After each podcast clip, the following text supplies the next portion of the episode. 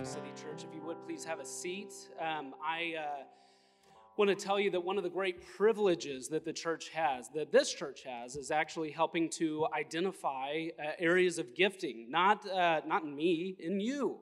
In the church, uh, God has given uh, gifts to each and every single one of us that we might be able to uh, help in his uh, mission to reveal his kingdom here on this earth, call people into that kingdom. So that's one of the reasons why we've spent quite a great deal of time over the last uh, few seasons just um, identifying people like melody in the back who has uh, gifts and skills just to help us with our av and liz with communication and andrew uh, leading our uh, musical worship. Uh, that's one of the reasons why uh, you might have been just asked to lead out in something at the women's retreat this last weekend is because we want to see you know what your gifts are be fostered and have some space and have an environment to actually be able to work out in those giftings. And so uh, you will just see us do more and more of that. Now, one of the ways that we actually want to do that is uh, with people who feel called specifically into full time ministry, into uh, the pastorate. We want to know that.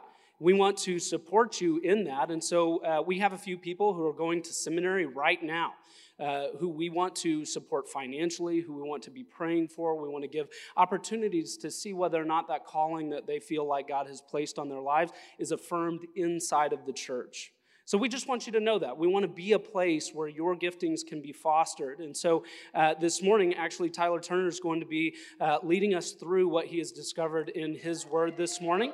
Uh, Tyler is not just a person, maybe you've only been around a short uh, time and you just know uh, that he's come in recently. That's actually not true. Our church uh, helped equip him for several years, sent him out to uh, Turkey and then to Jordan to minister to Syrian refugees. Uh, he went through a years long process. I traveled with him to Sri Lanka and to the UAE and to Pakistan. We went to help just cultivate some of those things in his life. Now he's back, he's actually attending seminary, and so he is being equipped to uh, become a preacher of God's word. So, what we wanted to do was actually give him an opportunity to do that. But here's where the tricky part is there can be a sense in which, whenever we are trying to affirm these giftings, your giftings, our giftings, uh, that we focus too much on the person. Here's the truth what Tyler is going to do this morning is lead us through the Word. He's spent the last several weeks, and uh, the pastors have uh, helped study this uh, passage with him, and we have talked a lot about it. And so he is coming up simply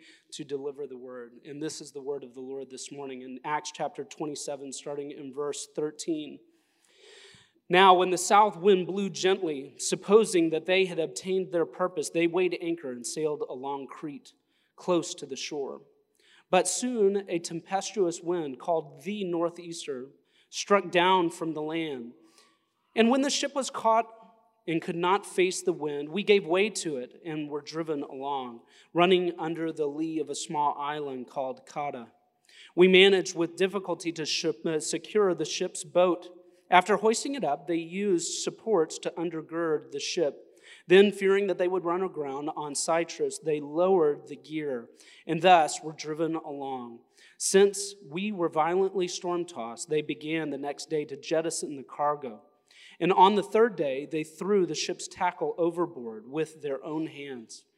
When neither sun nor stars appeared for many days, and no small tempest lay on us, all hope of our being saved was at last abandoned. Since they had been without food for a long time, Paul stood up among them and said, Men, you should have listened to me and not have set sail from Crete and incurred this injury and loss. Yet now I urge you to take heart, for there will be no loss of life among you, but only of the ship. For this very night there stood before me an angel of God to whom I belong and whom I worship. And he said, Do not be afraid, Paul.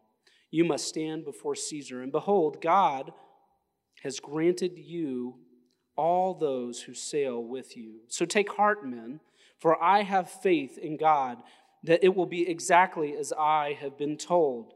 But we must run aground on some island. When the 14th night had come, as we were being driven across the Adriatic Sea, about midnight, the sailors suspected that they were nearing land. So they took a sounding and, 40 fa- uh, and found 20 fathoms.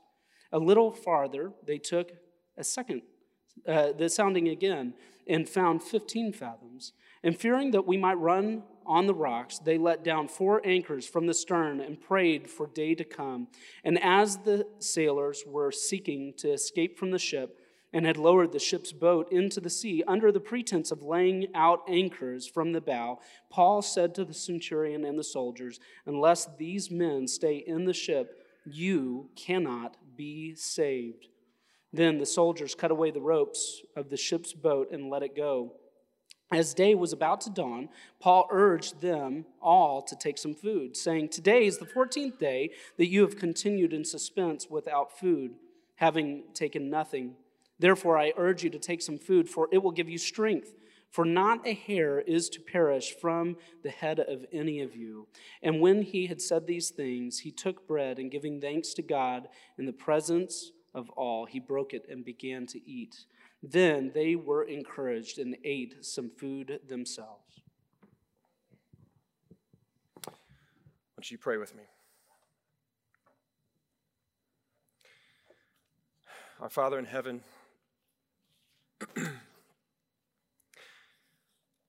Father, we see in this story, we see how your gospel is going forth, and we see your workings in your servant Paul and how you choose to glorify yourself.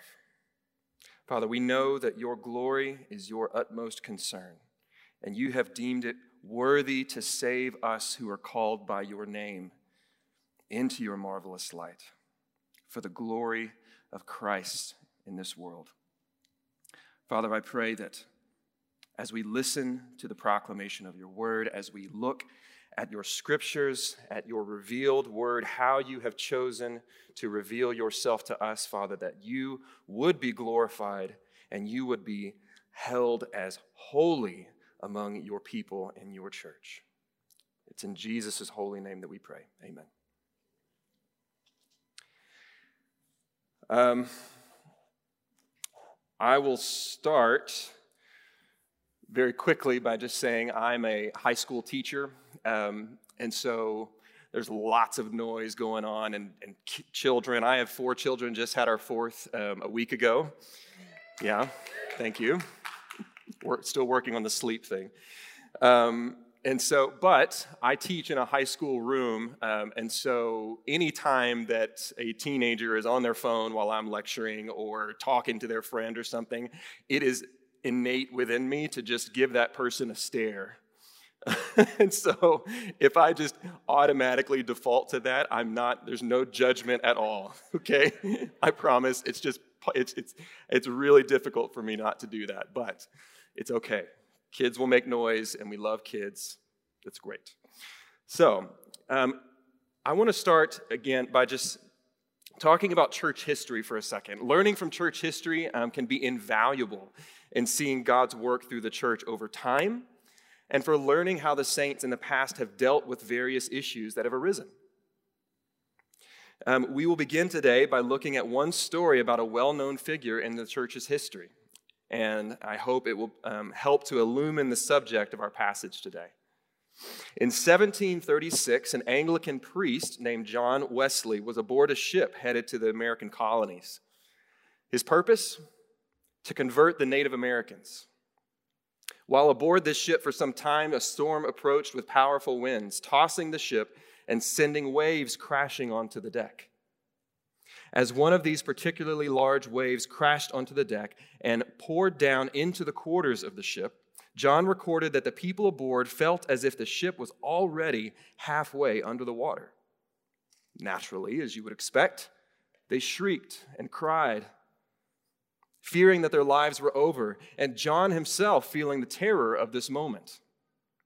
However, there was another group of people on the, aboard the ship, and they dramatically caught Wesley's attention, and they were called the Moravians, a group of Protestants that traced their roots back to John Hus, a reformer in Bohemia, which is now the Czech Republic, who was burned at the stake for his Protestant teachings a hundred years before Luther nailed his 95 Theses to the door of the church in Wittenberg. Now, why did these Moravians catch John Wesley's attention? Because while the English Most of the passengers aboard were English. While the English aboard the ship were terrified, the Moravians had been singing psalms. When this violent wave crashed aboard, instead of running or screaming, what was their reaction? They continued to sing. In questioning about them, questioning them about this incident later, John asked them, Were you not afraid? He replied, I thank God, no. So John questioned further, What about your women and your children? He said, No, our women and children are not afraid to die. This event stuck in Wesley's mind for years to come. These people had something that he did not, and he knew it. What was the difference? What was it? What is it that distinguishes Christians in these times of great suffering? We will endeavor to answer these questions by looking at the 27th chapter of Acts today. But first, let us quickly review um, the story Luke has told to this point in the book of Acts. Whatever we read in Luke's account of the spread of the church, we must view it through the statement by Christ in Acts 1 8. You will receive power when the Holy Spirit has come upon you. Why? And you will be my witnesses in Jerusalem and in Judea and Samaria and to the end of the earth. So think about what we've talked about in Acts so far, right? We've seen primary themes of the preaching of the Word of God, His people being witnesses in the power of the Holy Spirit throughout the book.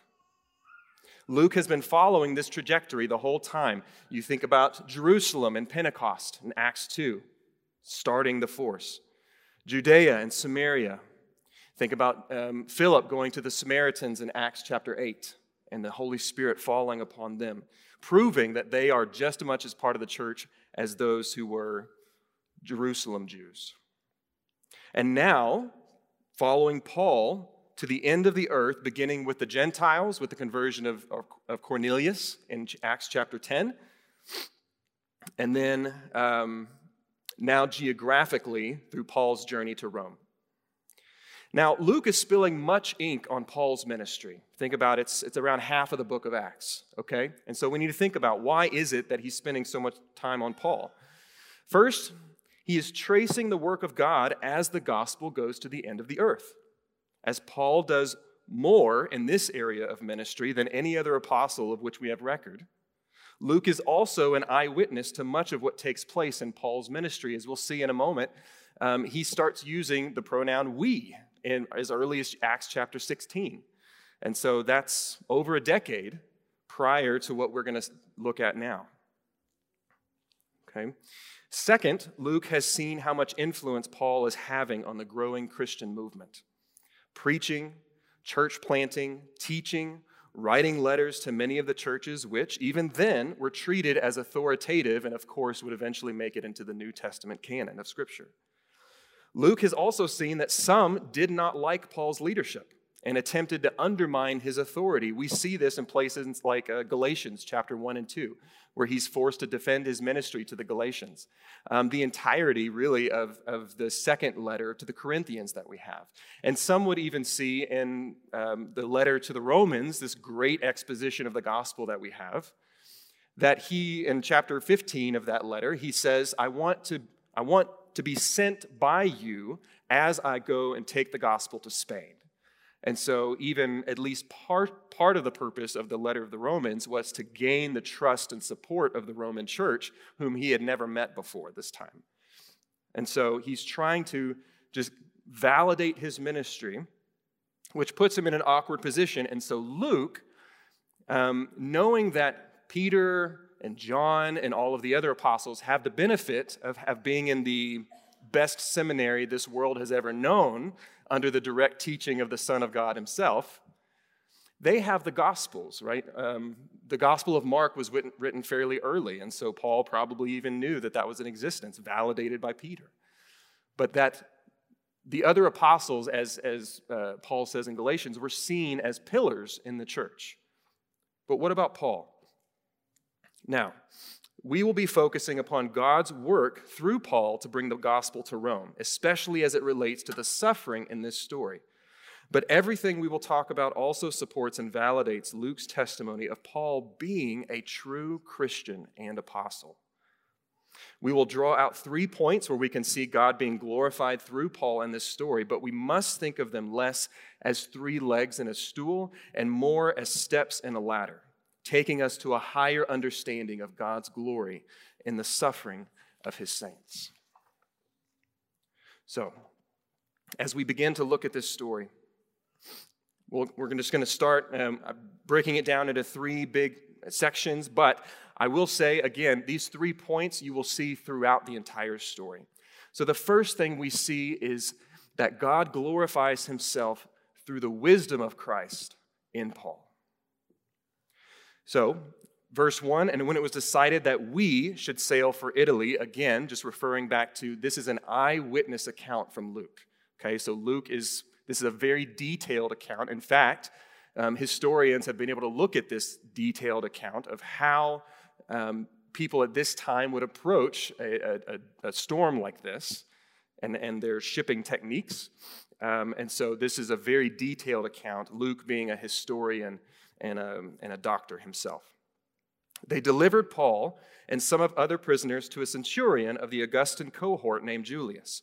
And embarking in a ship of Adramyttium, which was about to sail to the ports along the coast of Asia, we put to sea, accompanied by Aristarchus, a Macedonian from Thessalonica. So here, here's what's going on. So Paul has been kept in prison in Caesarea on the western coast of Palestine. And so they're going to make their way to Italy, which Americans are historically pretty bad at geography, especially in this area of the world. Um, but to give you an idea, we're going west and yeah, I'm going to use my hands even if that doesn't make sense. But we're going west and eventually northwest, okay? Now, the problem with this is that the winds in this area of the world, basically spring through fall, are pushing from the west. And so they're pushing against the ship. And so then you have statements like in, chap- uh, in verse 4 that we were forced to sail under the lee of Cyprus. So if you're not sure with these nautical terms, basically they're using the island of Cyprus as a guard against these winds, okay? Um, so now they're pushing west, they're sailing as much as they can under these islands, but it's taking them a long time because they're going against the wind. So now this, this, uh, this ship that's um, basically from the northwest corner of Turkey is going to be going up to the southern coast of what is now Turkey, following along the coast and going back up north. And so this is why we have Paul traveling on this ship up to the southern coast of Turkey. But then eventually, this, in verse 6, there centur- the centurion found a ship of Alexandria sailing for Italy and put us on board. So they've got to make a change um, to this. And so we sailed slowly for a number of days and arrived with great difficulty off Cnidus. And as the wind did not allow us to go farther, we sailed under the lee of Crete off Salmone. Coasting along it with great difficulty, we came to a place called Fair Havens, near which was the city of Lasea. All right. And so now we're going to spend most of our time in this portion looking at, and I, again, I want to remind you God glorifies himself through the wisdom of Christ in Paul. How do we see that playing out? Since much time had passed and the voyage was now dangerous because even the fast was already over, that would be uh, Yom Kippur, the Day of Atonement, generally uh, mid September to mid October. And so we're pushing into late fall and even the dangerous winter. And this area of the world would have been considered impossible to navigate by ship past uh, mid September, uh, mid uh, no, November, rather. Paul advised them, saying, Sirs, I perceive that the voyage will be with injury and much loss, not only of the cargo and the ship, but also of our lives. Now, how do we see the wisdom of Christ in Paul here? Now, first, we need to think about the nature of true biblical wisdom. All right, what, what is the nature of true biblical wisdom? When, when we think of the word wisdom, sometimes we think of Confucius, right? We think of uh, statements like the, the best door is the one that is unlocked, or the best floor is the one that doesn't fall in, you know, or something like that. Some of these kind of like nonsensical statements considered as other from an, another realm of some kind. But biblical wisdom is really a knowledge and a skill. Biblical wisdom, think about um, the fear of the Lord is the beginning of wisdom. The fear of the Lord is the beginning of knowledge. Now, why is that? What is it about the fear of the Lord that is the beginning of wisdom? And then, how does that impact how we see Paul represented here? So, it's knowing how God designed the world to work. Now, what does that mean? Think about Solomon, right? The great wise king. What does he say? Well, he says a lot, but something like, Look to the ant, O sluggard, and consider her ways. Look to the ant. We're, we're looking and seeing God's creation and gaining wisdom, God's knowledge of how this world works. If the ant, so small, is able to carry such a load, what are you doing being so lazy? Think of Jesus. Look at the birds. The birds of the air that they don't plan ahead or they don't, they don't gather and they, they don't do anything, but God still takes care of them. Don't be anxious. For what can you do by worrying and anxiety? You can't add a single hour to your life. This is biblical wisdom.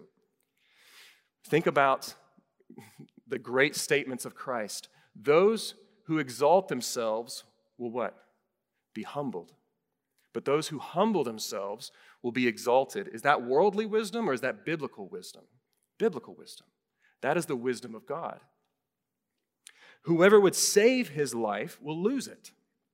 But whoever loses his life for my sake will save it. For what does it profit a man if he gains the whole world and loses or forfeits himself? For whoever is ashamed of me and of my words of him will the Son of Man be ashamed. Whoever will lose his life for my sake will save it. That is anti world. That is biblical wisdom. Now, how does that impact the way that Paul is approaching this? Notice that when he says, not only I perceive that this voyage will be an injury and much loss, these, you know, we have the owner of the ship is mentioned in this passage, we have the sailors, we have the captain himself. They know how to sail. Paul is not a sailor by trade, he's a tent maker. Now, he's traveled a lot by ship by this time, so he knows what's going on, but he's not, that's not his profession. Why is he feeling the need to speak up at this time? But it's not just that it will be injury and much loss. It's not just saying, guys, we're in danger. It's saying, you're going to lose not only the cargo and the ship, but also our own lives. Notice the comparison that he's making here and the priorities that, that are at play, right? What are the captains and the owner of the ship's primary priority? Now, they've been entrusted with the safety of all these passengers. Luke says over 270 passengers. But what's their priority? The ship and the cargo, the things of this world. And because of the wisdom and foundation in Christ that Paul has, he is bold to speak up. This word advised, that says Paul advised, means admonished, right? Exhorted. But notice what he's not doing as well. He's not complaining, he's not berating them, you fools. He's not condemning them, though he will say later on, You should have listened to me. So it is a, you're you went the wrong direction, right? However, he is speaking up because of his foundation in Christ. He knows what is on their mind. He knows that the priority that is in their minds is the opposite of what their priority should be the whole man, that they have been entrusted with the lives of all of those people that are aboard the ship. Now, he, because of this, he goes so far as to warn them that their priorities are off. Now, what does this, what does this mean for you? What does this mean for us? Do we have the source and foundation of, of biblical wisdom within us? God is pleased to give wisdom to his people. By the very nature that you are a Christian, if you do claim Christ, you know the foundational truths of this world. You know the foundational truths that the people in this world ultimately, outside of Christ, seek only their own benefit, seek only to glorify themselves. And because of that, we can see any number of the major cultural issues that are happening right now, which we won't go into, but you can see those things and see them from a biblically wise position of you know where these people's hearts are if they are not in Christ. And you know better how to think about these things than the so called experts. Now, think about what Peter says as well about suffering, right? So we see that God is moving the gospel to the end of the earth. Why this huge detour? Why this huge detour into this massive shipwreck? God is taking Paul to Rome. In fact, he's already promised Paul that he's taking him to Rome. Why this huge detour? And Peter says, Don't be surprised. Don't be surprised at the fiery trial when it comes upon you. This is biblical wisdom. The biblical wise person knows that suffering in the life of a Christian is normal. Is normal. And I'm not talking about just persecution, I'm talking about just suffering in general. So much so that Peter says, not only don't be surprised, but also be ready to give a defense. Not be ready to give a defense, by the way, when you're shipwrecked, but be ready to give a defense for the hope that is within you when they slander you. So he's even, you know, saying slander is suffering, right? And so don't be surprised when this happens and be ready to give a defense for the hope that is within you. Now, let's take a look at this hope. What makes a difference? Um, what difference does this hope and this faith make? Because God glorifies himself through the faith of Paul. So, looking at verse 13, now when the south wind blew gently, supposing that they had obtained their purpose, they weighed anchor and sailed along Crete. So they, they're thinking, all right, the winds are great, close to the shore. But soon, a tempestuous wind called a northeaster, and by the way, this can be gale, hurricane force winds, struck down from the land. And when the ship was caught and could not face the wind, we gave way to it and were driven along. Isn't that a great picture of the, the plans of men versus the will of God? The plans of men versus the will of God. This is what we wanted to do, and we tried to push against it, but we had to give way to it. There was nothing else for us to do. We had to do this. Now, continuing, running under the lee of a small island called Cauda, we manage with difficulty to secure the ship's boat. And so they finally get a break from the wind. They pull the boat up. After hoisting it up, they use supports to undergird the ship. Fearing they would run aground, they lowered the gear. And so, and eventually they begin to jettison. That means to throw overboard the cargo of the ship. Now, think about Paul's warning and the wisdom of Paul here being validated. That, guys, you're not only going to lose the cargo and the ship, your, your primary um, objectives, you're also going to endanger our lives. Now, in order to save the ship and the lives, they're having to throw out the cargo. So, this is the beginning of the fulfillment of Paul's warning to these people, to the captain and to the sailors. Now, it says, When neither sun nor stars appeared for many days, and no small tempest lay on us, all hope of our being saved was at last abandoned. Since they had been without food for a long time, Paul stood up among them and said, Men, you should have listened to me and have not set sail from Crete and incurred this injury and loss. Now, yet now I urge you to take heart, for there will be no loss of life among you, but only of the ship. For this very night there stood before me an angel of uh, the God to whom I belong and whom I worship. And he said, Do not be afraid, Paul. You must stand before Caesar, and behold, God has granted you all those who sail with you. So take heart, men, for I have faith in God that it will be exactly as I have been told. Now, I want to ask the question. We, we have a little bit of a juxtaposition here between verse 20 and 25. All hope of our being saved was at last abandoned. Verses, I have faith in God that it will be exactly as I have been told. Now, are we to understand all hope of our being saved was at last abandoned as Paul losing hope in God? I hope that we would all say, of course not. Of course not. So, what does this mean? I think this is a great picture of how we need to view the Christian life, and it's specifically a huge issue in the Christian church in the West today. What's the issue? Is that when we get into a situation of physical or any other kind of suffering, we automatically default to blame. Blame of another person, which eventually is ultimately blame of God. God, why did you do this to me? Did I do something to deserve this? What have I done? Paul saying, or Luke recording, all hope of our being saved was at last abandoned. Don't mistake that for eternal hope. That this is physical, temporal salvation that he's talking about. This is just this ship. And so, what is their perspective here? Paul knows that God has him in his hand.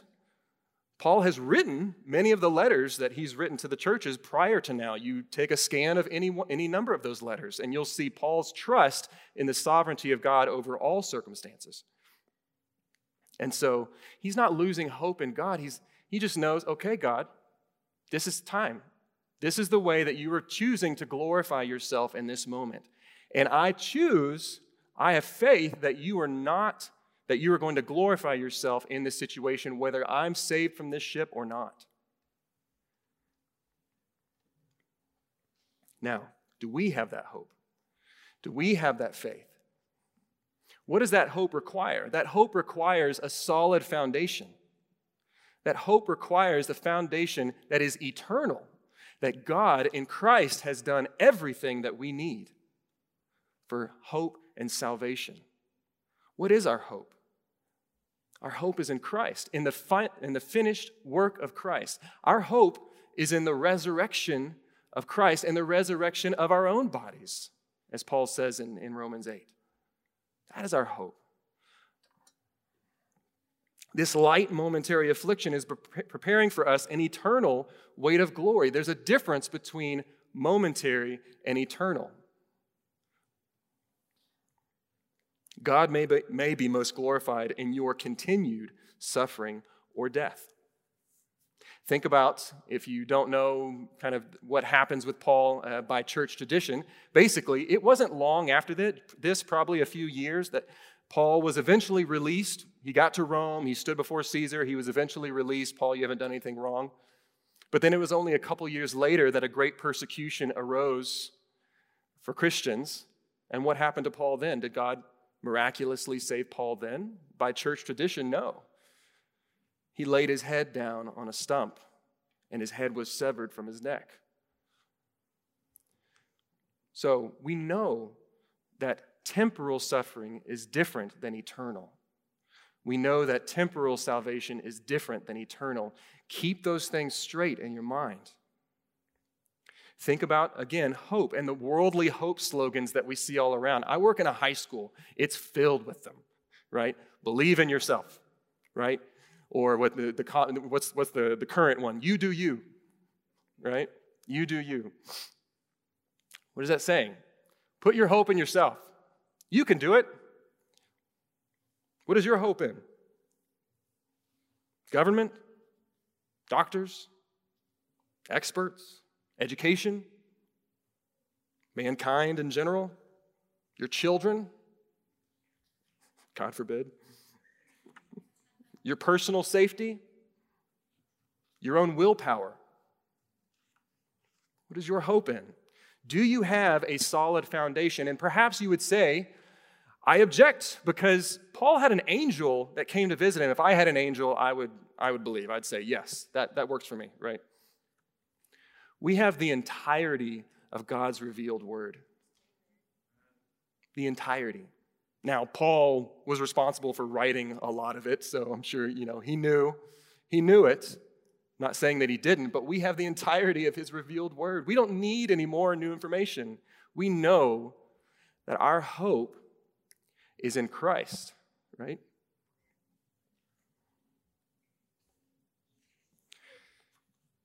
Now, why is he able to hope? Why is he able to retain this hope? Why is he able to show this wisdom in Christ because God glorifies himself through Paul's identity in Christ. That's who he is. Look with me at uh, verse 33. As day was about to dawn, Paul urged them to take some food, saying, Today is the 14th day that you have continued in suspense and without food, having taken nothing. Therefore, I urge you to take some food. They had been so anxious, they weren't fasting for their own good, they had been so anxious that they couldn't even eat. Now, I don't want to make too much of a glaring comparison between their suffering and our suffering, but it is there. There is an anxiety, there is a, a worry, and a suffering that is so great that you can't even eat. Some of us have experienced that. This was for two weeks at least. Therefore, I urge you to take some food, for it will give you strength, for not a hair is to perish from the head of any of you. Now, when he had said these things, he took bread, bread, and look at this, giving thanks to God in the presence of all.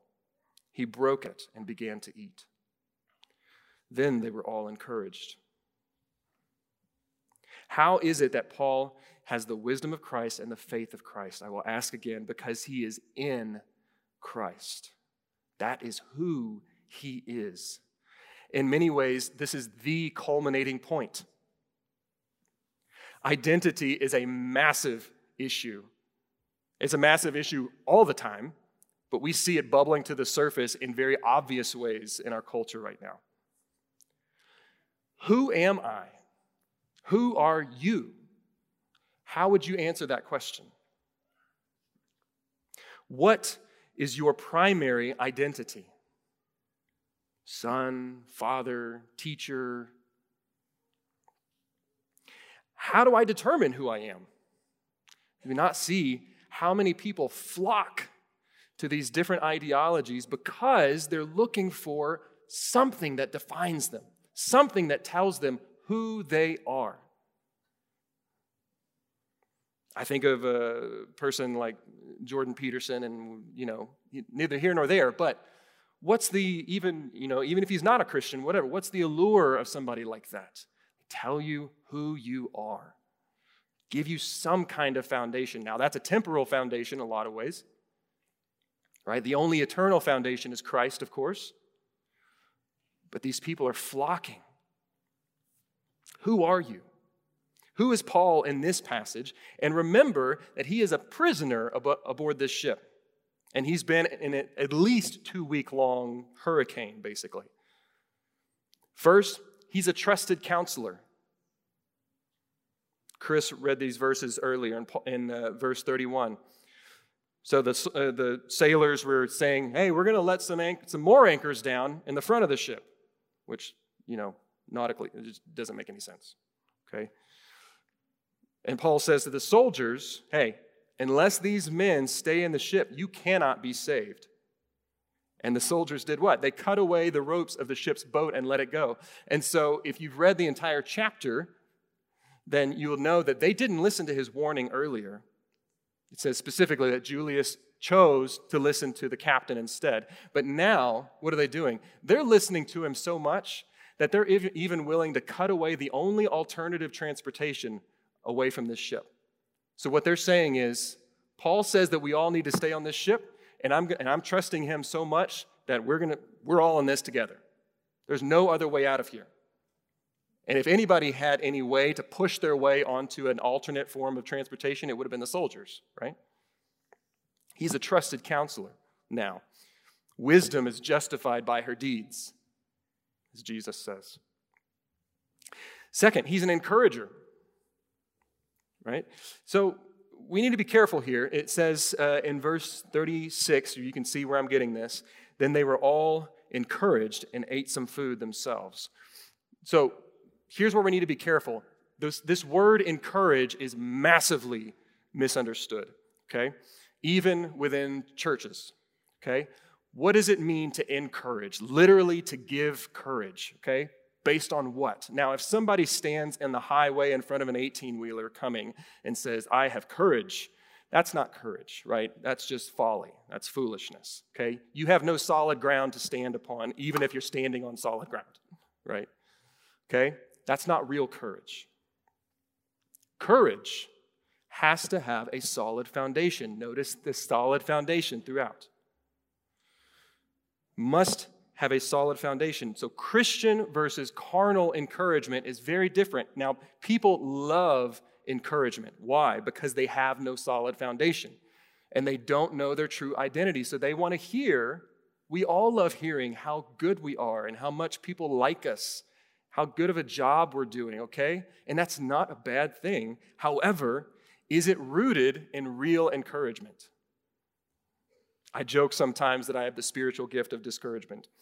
Um, but I don't think it's biased necessarily to say, I think some of us need some discouragement.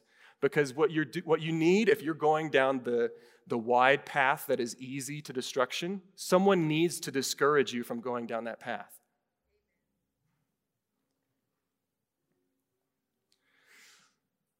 Third, he is a thankful worshiper. It says in verse 35 when he had said these things, he took bread and he gave thanks to God in the presence of all. These are not believers. At least Luke doesn't give any guidance that they are believers of any kind, just him and Paul and Aristarchus. He is giving thanks to God in the presence of all. Now, can you say that? That you give thanks in suffering? In some ways, this is a crucial test of our faith. Can we give thanks to God in our suffering? Why? How is it possible that we could give thanks to God? I've, I've recently been reading through uh, the Torah. Think about Israel and the wilderness. Think about, and you see how many times God puts to death not other nations, that happens in Joshua and other places, but puts Israel to death. Thousands, tens of thousands, multiple times. And why? Most of the time, grumbling. Most of the time, it's grumbling against the Lord, questioning Him.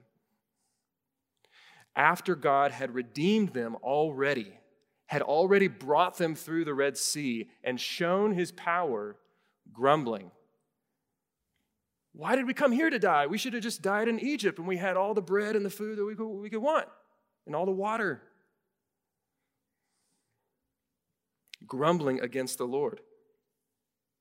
Are you thankful? How is it possible that you could be thankful? Because you know what is in store for you in eternity if you were in Christ. Light, momentary affliction, preparing for us an eternal weight of glory. Light, momentary affliction. James says, What is your life? It is a mist that is here for a moment and vanishes. This is our eternal perspective. We must have an eternal perspective to say, God, I desire your glory above anything else. Even if that means my death, the orphaning of my, ch- of my children, the death of my own children, how is it possible that people can do these things? That we read in the, the Hall of Faith in Hebrews 11 what these people did by faith. And now there's a whole bunch of those that are great things. And then there's a, a passage right at the end and where it takes a real hard left turn. Some of them were sawn in two, eaten by lions. You're like, whoa, whoa, whoa, whoa. That's not what I expected. By faith, in Christ, we are like Christ. That is our identity. Our master was put to death. Why? For the glory of God and saving his people. And so we do likewise. Anyone who seeks to save his life will lose it, and anyone who loses his life for my sake will save it. What is your identity? Is your foundation secure? Allow me to return to the story of John Wesley for a moment. What happened after this storm? John and his brother returned to Britain after about two years of missionary service by about any measure and utter failure. And he still had a lack of peace. Of course, crossing the Atlantic, they encountered some more storms. He was reminded of the lack of peace that he had in his own heart as he returned to Britain. A few, main, a few months later, he kept in touch with Moravians. He was informed of a Moravian meeting that was happening, and what they were doing was that they were reading Luther's preface, not even the commentary to Romans, the preface to the commentary of Romans. And what did they, what did they hear? Someone was up on a stage reading this preface to everyone. Luther was dealing or uh, giving account of his story of wrestling with Romans 1 verses 16 and 17. For I am not ashamed of the gospel, for it is the power of God for salvation to all who believe, to the Jew first and to the Greek. For in it the righteousness of God is revealed from faith to faith, as it is written, the righteous shall live by faith. What was Luther's struggle there? How is it possible that God shows himself as righteous by the faith of his people? Once Luther understood that the righteous are justified by faith alone in Christ's substitutionary atonement, he describes the warmth which enters his heart. And indeed, Wesley finally experienced the same faith which Luther described and found himself converted, an Anglican priest fresh off the mission field. Because he didn't, he still didn't understand. And now, now keep notice of this. This is a man in good standing within the Christian church. Still didn't understand who he was in Christ and what Christ had done for him. He still didn't have faith. His foundation was lacking. What do we see in this story of Paul? We see a man who is faithful to Christ in suffering, displaying the wisdom of Christ the faith in Christ and identity in Christ as he stands upon the solid rock of our salvation. That is Jesus Christ of Nazareth. Foundation required. What, is, uh, what does Jesus say at the end of the Sermon on the Mount? Right? Those who hear my word and obey them will be like a house that's built upon the rock. Those who don't will be like the house that's built upon the sand. In Israel, there's a massive shell, um, rock underneath the sand, but you have to dig down to it in order to put the, the house on a firm foundation. But then what does Jesus, Jesus say, right? Storms. Storm comes against just the house on the sand? Both. The storm comes to both of the houses, both of the, the house that's built on the, on the solid foundation and the house that's built on the sand. But you know what happens. The house that's built on the rock stands, the house that's built on the sand falls, and he says, to great ruin. Now, think again about the wisdom of Christ in Paul. Think about if you had bought some land, you built a house, and you made sure you knew how to build it, you built a solid foundation. And then a young couple buys some land next to you, starts building their house, and you know maybe you know you have this knowledge. You know based on the foundation that they're laying that ain't to stand. It's not to work. What is your responsibility there? Is it condemning for you to go and say to them hello you, you have a problem you need to change something about your foundation because this house that you're building will not stand that is not condemning, that is loving. That is loving. And in fact, not doing it would be considered hateful. You would have to hate someone to say, that house is going to fall down, and I'm not going to say a thing about it. And whatever happens, happens. Christians are not Stoics. We are Christians who, above all, know and desire the glory of God in the face of Jesus Christ. So that when Paul says, For we who live are always being given over to death for Jesus' sake. Why? So that the life of Jesus may be also manifested in our bodies. This is the way that God works. People consider this, whether you consider this true or not, people consider this a time of great suffering, or at least, at the very least, that suffering is coming in this nation. Now, neither here nor there, but you need to make sure that your foundation is solid. Can you give a defense of the hope that is within you when these things start happening? Why does God use suffering for his glory? You think about why. Notice that every aspect of Paul's life in Christ shines all the brighter in this time of darkness. Suffering exposes the foundation. It exposes the foundation. When one house stands and the other house falls, what do people around there see and say about that foundation? That was a strong foundation. And they glorify the builder. That builder knew what he was doing. They glorify the builder of that foundation. That's what God wants. God glorifies himself through the suffering of his saints because we suffer well.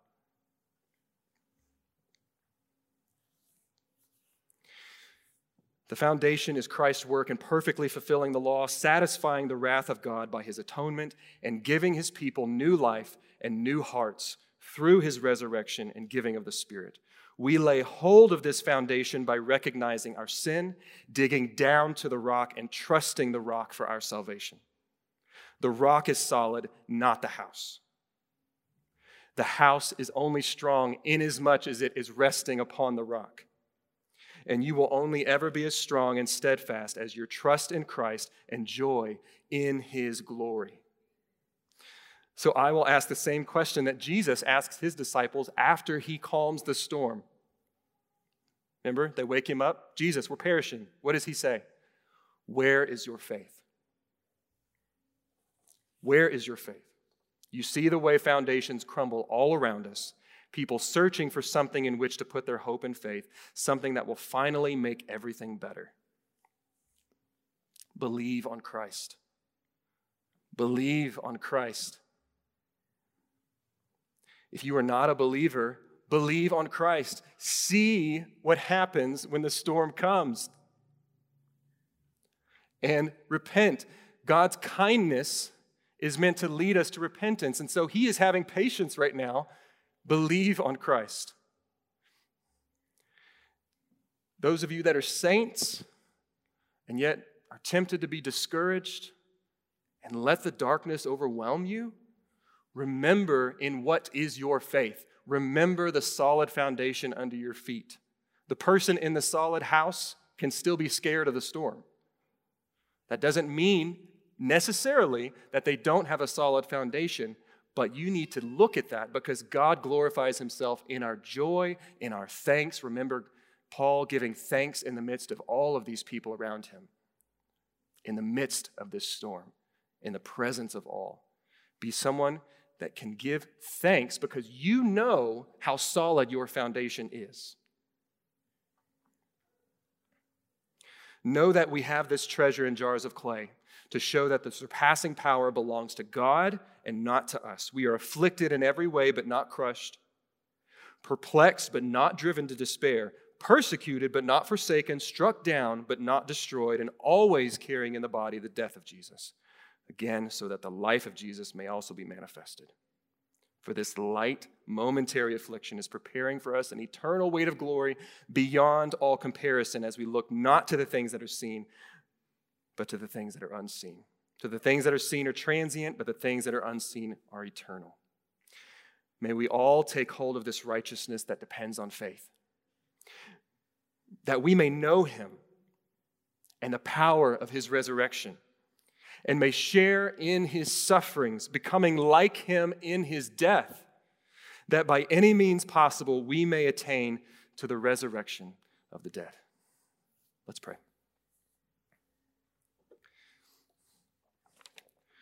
Father God, we, we thank you for any opportunity we have to glorify your holy name. That is why you created us and that is why you have recreated us who are in Christ. You have given us a solid foundation. May we press into that solid foundation.